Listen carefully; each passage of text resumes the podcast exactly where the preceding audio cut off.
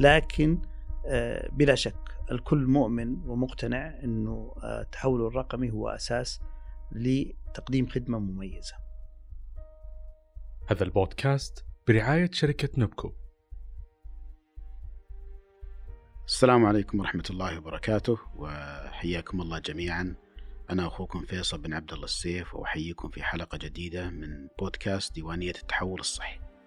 ديوانية التحول الصحي الهدف منها هو الالتقاء بمجموعة من المسؤولين والمهتمين بالشأن الصحي في المملكة العربية السعودية للحديث عن التحول الصحي آه، الجاري حاليا والذي سيتم سيمتد إن شاء الله للسنوات القادمة لتعريف الناس بماهية التحول الصحي وأثره عليهم ومختلف الجوانب التي قد تهم المواطنين. ضيفي وضيفكم هذا اليوم ويشرفني أن يكون هو سعادة الدكتور عبد الله العمر آه، رئيس المجلس الاستشاري للتجمع الصحي الأول بمنطقة الرياض. أهلا وسهلا دكتور عبد الله حياك الله. شكرا أستاذي الدكتور فيصل. أنا سعيد جدا بهذا اللقاء. أستاذي كبرتنا يا أبو ريان تراك أستاذنا بس يمكن الناس ما يدرون. هو الأستاذ ما هو بالسن هو بالعقل. الله يجزاك خير. من طيبك يا أبو ريان تسلم. دائما أتعلم منك وإلى اليوم أتعلم. الله يسلمك. آه، في البداية خلينا آه، دكتور عبد الله نفهم الناس وش معنى الرعاية المتكاملة. يعني مصطلح الرعاية المتكاملة هو مصطلح جديد آه، لكن قد كثير منا ما يعرف وش وش يعني فخلنا نبدأ بتعريف الرعاية المتكاملة. حقيقة أول شيء يعني أنا شاكر جدا لهذه الاستضافة وأسأل الله أن يكون لها فيها إضافة بشكل إن شاء الله جيد لكل من يستمع إلينا. إحنا يجب أن نفرق بين آه، الرعاية الطبية والرعاية الصحية أو الرعاية المتكاملة. آه، لو نظرنا إلى نسبة الأمراض في أي مجتمع بغض النظر يعني في المجتمعات في المملكة أو غيرها نجد إنه هناك أمراض مزمنة وأمراض حادة وهناك يعني مجتمع أو جزء من المجتمع صحي ما عنده أمراض.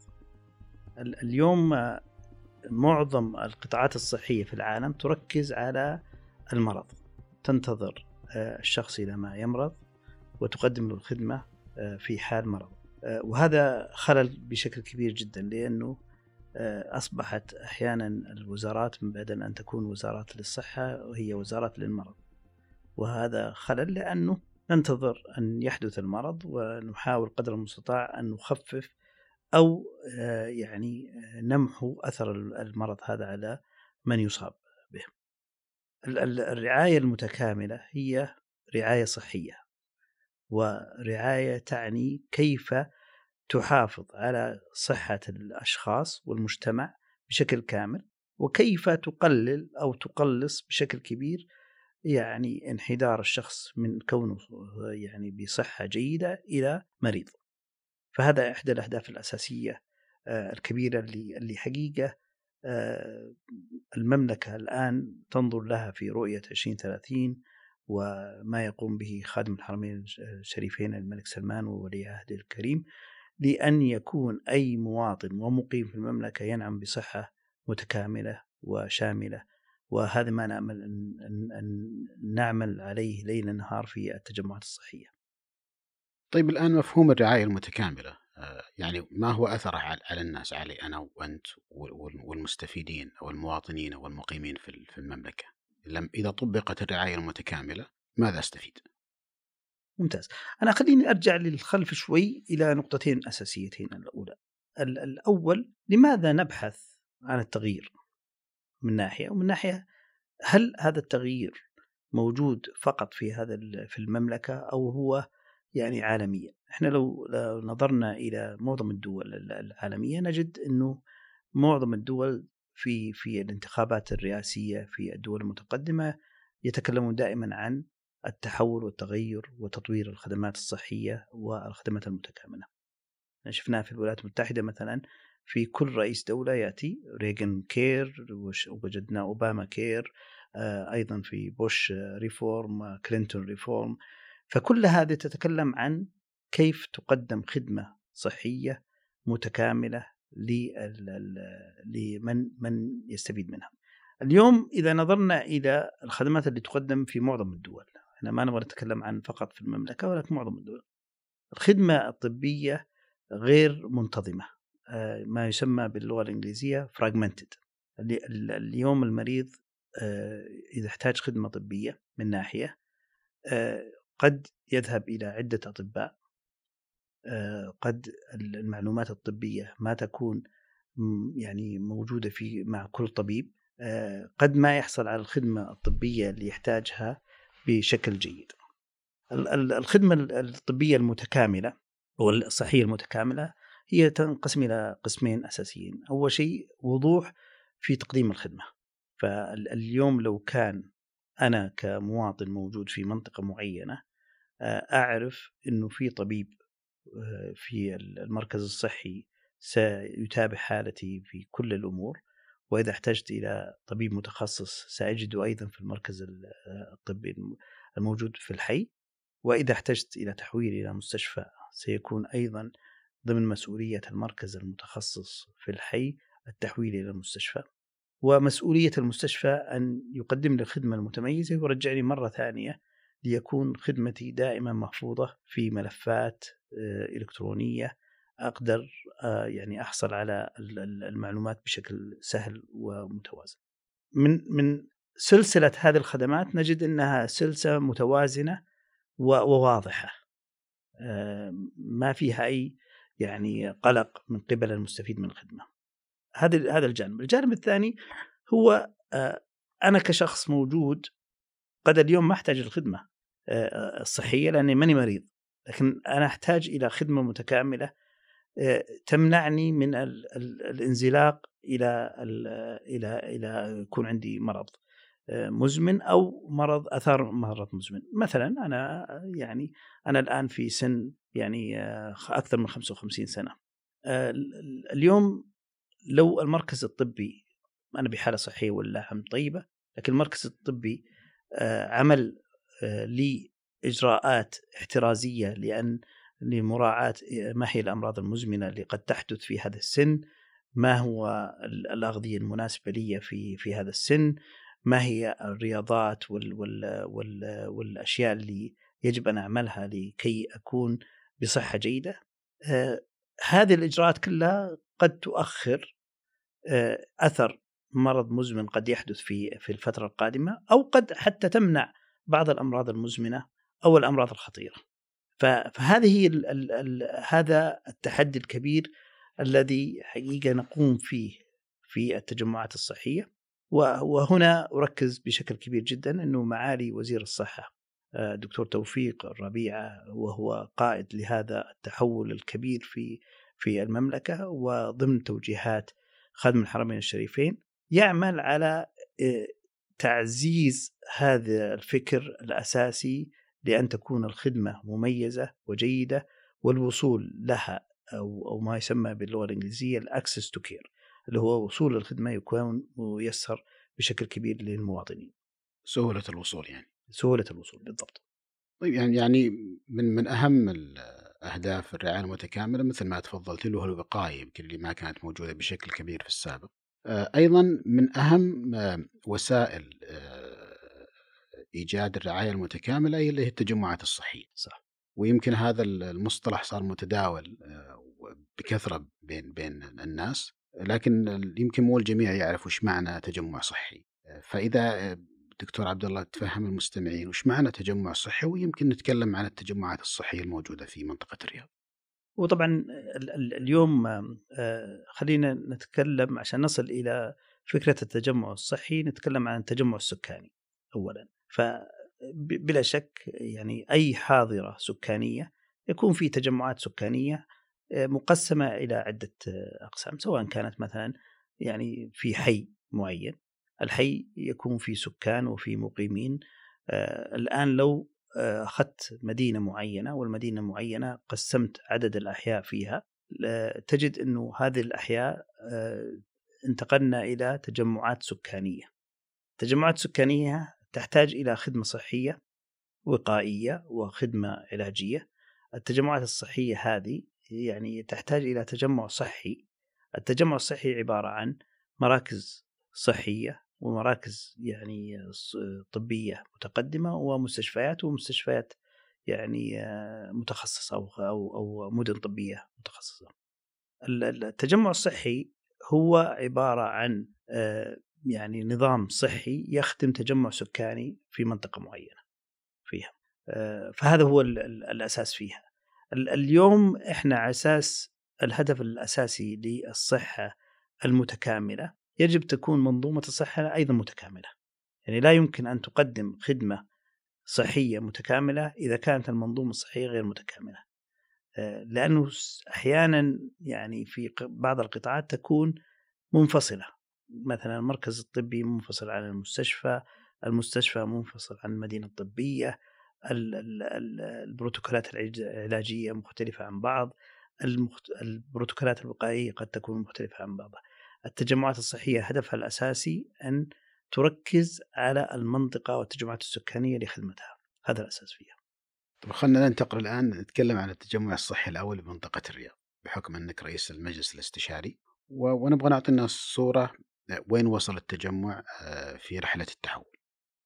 وطبعا التجمع الصحي يعني أنا أقول هو التجمع الصحي الأول آه، في منطقة الرياض وهو قد يكون هو التجمع الصحي ال ال ال قد يكون الأقدم آه، في المملكة من ناحية من ناحية وجود المستشفيات الكبيرة والقديمة في في والتي حقيقة لها أثر أو كان لها أثر ولا زال لها أثر بشكل كبير جدا في المملكة. مستشفى مدينة الملك سعود الطبية وهي المدينة حقيقة العريقة آه، أو ما يسمى يعني شيخ المستشفيات.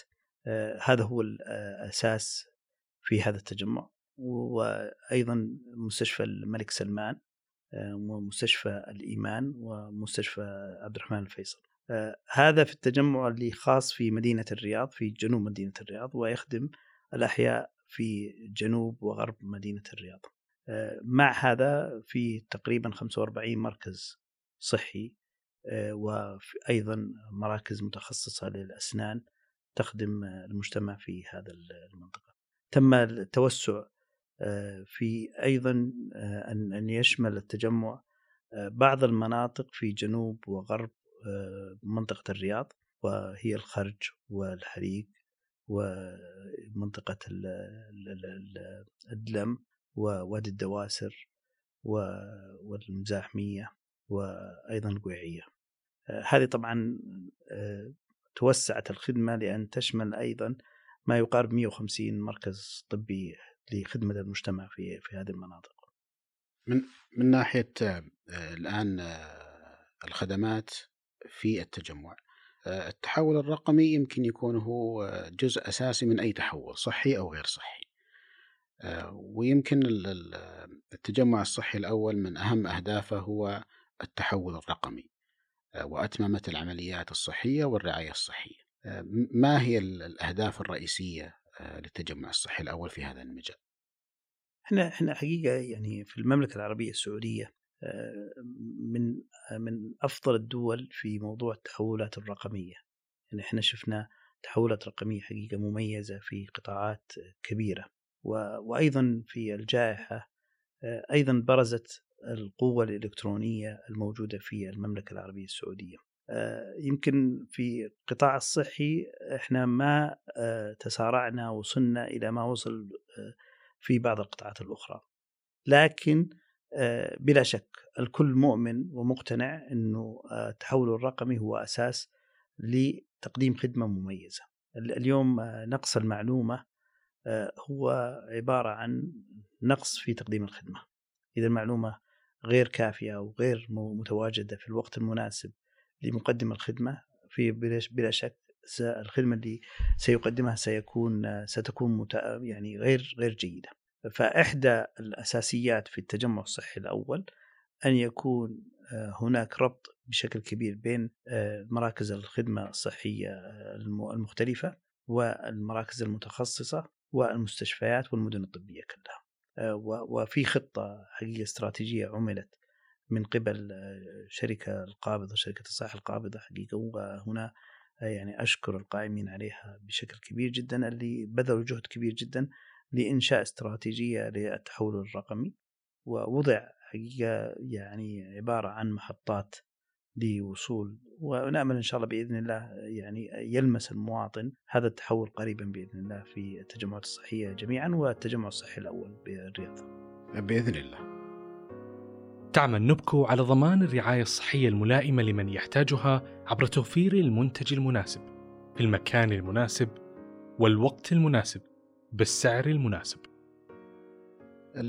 يمكن المستشفيات الطرفية أو المواطنين والمقيمين في المناطق الطرفية خارج مدينة الرياض ولكن داخل منطقة الرياض يعلقون آمال كثيرة على التجمع الصحي وعلى تطور الخدمات الصحية في مناطقهم في حال انضمامهم للتجمع الصحي ماذا تعدهم به؟ أنا أنا أعتقد أنه أول شيء من أساسيات الخدمة الطبية هو المساواة في تقديم الخدمة اليوم آه، إذا شعرت أنه اللي مستفيد من الخدمة في منطقة معينة أو في قرية معينة لا يمكن أن يحصل على خدمة آه، مماثلة لما يقدم في مدينة كبيرة فسيكون هناك خلل في في القطاع الطبي.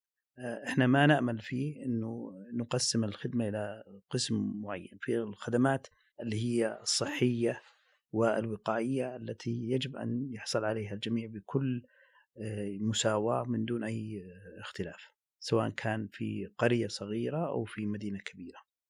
الآن الخدمات العلاجية تنقسم إلى ثلاث أقسام الخدمات العلاجية الأولية والثانوية والمتخصصة.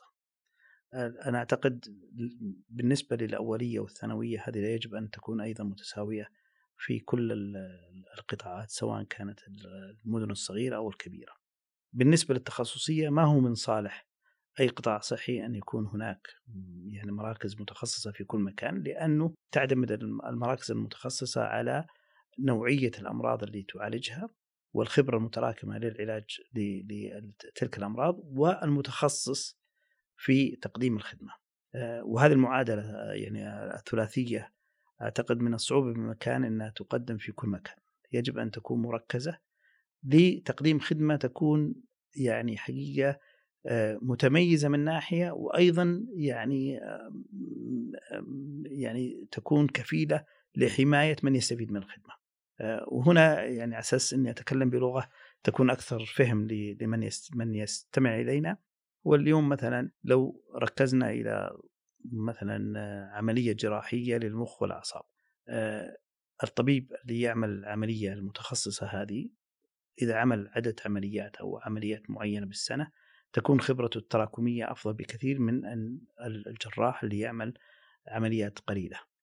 فبالتالي عمل نظام تحويلي لتلك العمليات إلى مركز متخصص أفضل بكثير من يكون هناك يعني مراكز غير متخصصة في أو متخصصة بشكل ضعيف في مناطق مختلفة. فهو الهدف من تقديم الخدمة هي فكرة أنه تقدم الخدمة بالمستويات الثلاثة بشكل متميز وأيضا الوصول للخدمة يكون بشكل سهل. فبالاختصار ما نعد لأي ساكن من سكان المناطق المحيطة في الرياض والمنطقة التي يعني تنضم للتجمع الصحي الأول. أن الوصول للخدمة بيكون بشكل أسهل وبشكل ميسر والخدمة بإذن الله بتكون أيضا متميزة. الله يعطيكم العافية والتوفيق إن شاء الله. لكن نأتي إلى سؤال يتكرر دائم. يعني صحيح أن أجيب عليه أكثر من مرة لكن لا زال يطرح وهو تكلفة آه، الخدمات الصحية. البعض يعتقد أن التحول الصحي معناها خصخصة ومعناها أن المواطن سيتحمل تكاليف العلاج في المستقبل. فما مدى صحة هذه المقولة؟ هو في في جانبين أول شيء في السؤال أو شقين للسؤال، الشق الأول هو تكلفة الخدمة الصحية. الخدمة الصحية وفي دراسات علمية كثيرة آه، لا يعني الارتباط آه، الإنفاق الأكثر للخدمة الصحية معناه إنه في جودة في الخدمة الصحية. لأنه أحيانا يكون في آه، بعض الإسراف في في الإنفاق بطريقة غير سليمة وغير صحيحة. آه، التجمعات الصحية والتحول الصحي الآن يهدف إحدى آه، أهم أهدافه هو آه، ترشيد الإنفاق بطريقة متزنة بحيث أنه يكون معادلة إيجابية بين ترشيد الإنفاق والتميز في تقديم الخدمة. وفي تفصيل كثير لهذا الجانب وخصوصا أنه سابقا كانت الموازنة تعطى على التشغيل وليس على جودة الخدمة. فبالتالي لا يركز على نوعية آه، الناتج من الخدمة الصحية ولكن يركز على التشغيل طريقة التشغيل. أنا أعتقد التغير في هذا التحول بلا شك سينتج عنه أنه إنتاج أفضل في خدمة طبية بتكلفة آه، يعني قد تكون يعني أقل من ما كانت عليه بإذن الله. المواطن لن يشعر في بهذه الحالة بأي يعني شيء إلا بتميز خدمة فقط آه، لأنه آه، يعني حقيقة إحنا في دولة ولله الحمد من أفضل الدول في العالم إحنا شفنا دول ومن خبرتنا إنه في دول عظيمة تعتبر عظيمة إلا إنها عندها عدد سكان بعدد سكان المملكة اللي ما هم مغطين بالخدمة الطبية ابدا أو التأمينية. المملكة كل مواطن سيتم آه، خدمته مجانا دون أن يكون له أي تحمل أو أعباء مالية عليه بإذن الله. ممتاز، لكن خلينا ننتقل إلى آه، يمكن محور مختلف شوي.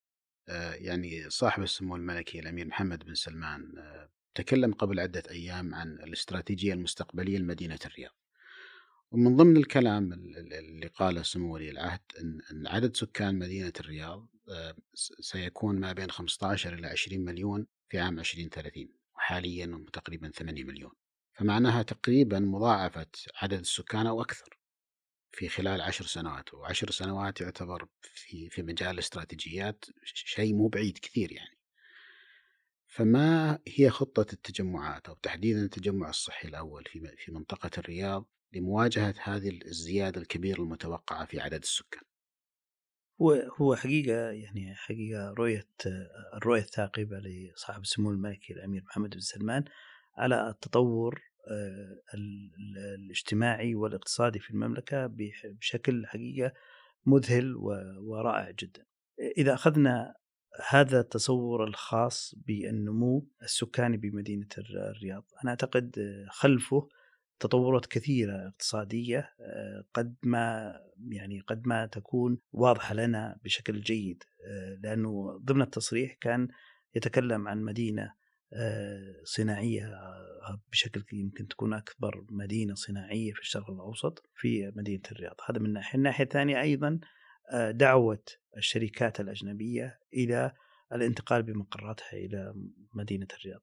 آه، هذه ضمن الاستراتيجية اللي عملت لمدينة الرياض. إحنا العدد السكاني آه، اللي اللي يعني صرح به صاحب السمو آه، في تصور الشخصي ينقسم إلى قسمين، قسم خاص بالمواطنين السعوديين والخدمات اللي تقدم لهم سواء كانت الإسكان ولا التطور التطور يعني في البيئة الموجودة في الرياض أو آه، العدد السكاني في الاستقطاب الخارجي. وهني لي وقفه في هذا الجانب.